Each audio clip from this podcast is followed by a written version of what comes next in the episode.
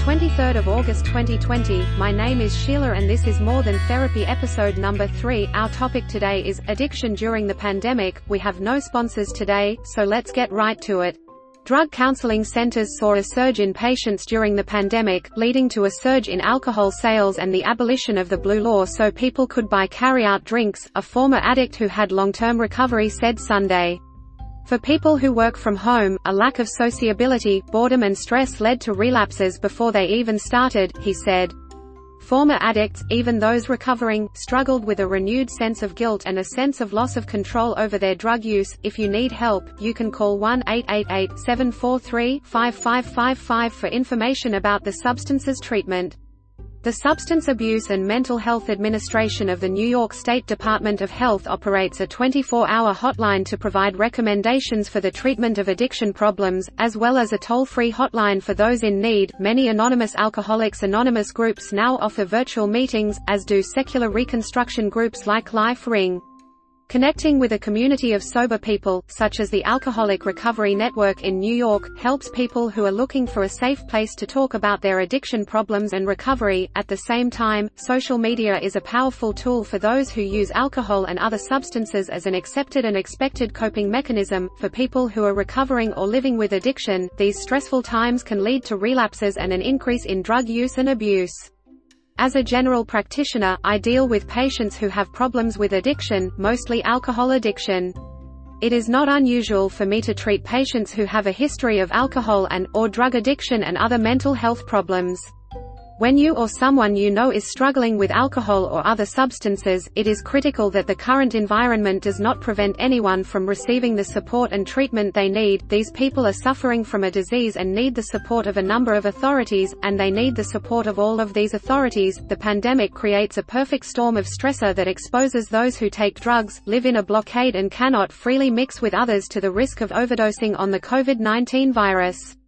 Getting support can be a big challenge in seeking help for addicts, especially if you are living off addiction therapy or can mix with others. When there is a pandemic, people who are battling addiction cannot access doctors or support groups because of their addiction.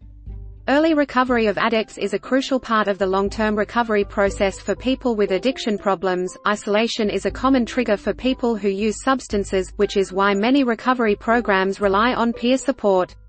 In addition, people on the streets lack basic necessities and have no access to medical care, food, shelter and other basic needs. To stop the spread of the virus, people should keep their distance from people with addiction problems.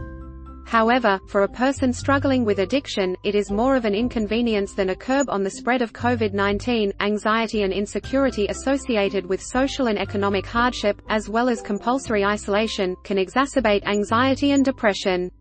Many people take medication to relieve stress, but there is a risk of relapse, which can hinder the use of highly regulated drugs such as methadone, buprenorphine and naloxone. Information about alcohol and drug addiction is provided to parents and friends of parents who may have substance abuse problems.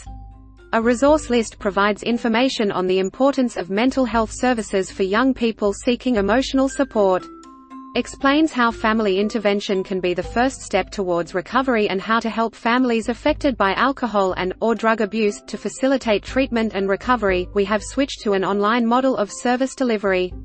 Children can look after themselves by communicating about problems and joining support groups such as Alateen. Many experts say addiction is a disease of isolation, and that social isolation could affect people's ability to turn to drugs and alcohol to cope. However, people with an addictive disorder can continue to get help while they wait for the social order to be lifted. Boredom is a huge trigger for early recovery for most people, and an inability to engage in social activities such as shopping, cooking or other everyday activities leads to relapse, says Robin. This increases the need for human contact that many people experience during recovery. One of the many difficult things about addiction is that it is an isolated condition. The pandemic has exacerbated alcohol and drug use, dependence and overdose in the region, and the subsequent closure of public health services such as hospitals and health facilities has created an environment of isolation and isolation for many people, especially in rural areas. This is all for today guys. My name is Sheila and I appreciate your attention. Please join me for the next episode of More Than Therapy and share this podcast with your friends if you enjoyed it. Thanks, bye bye.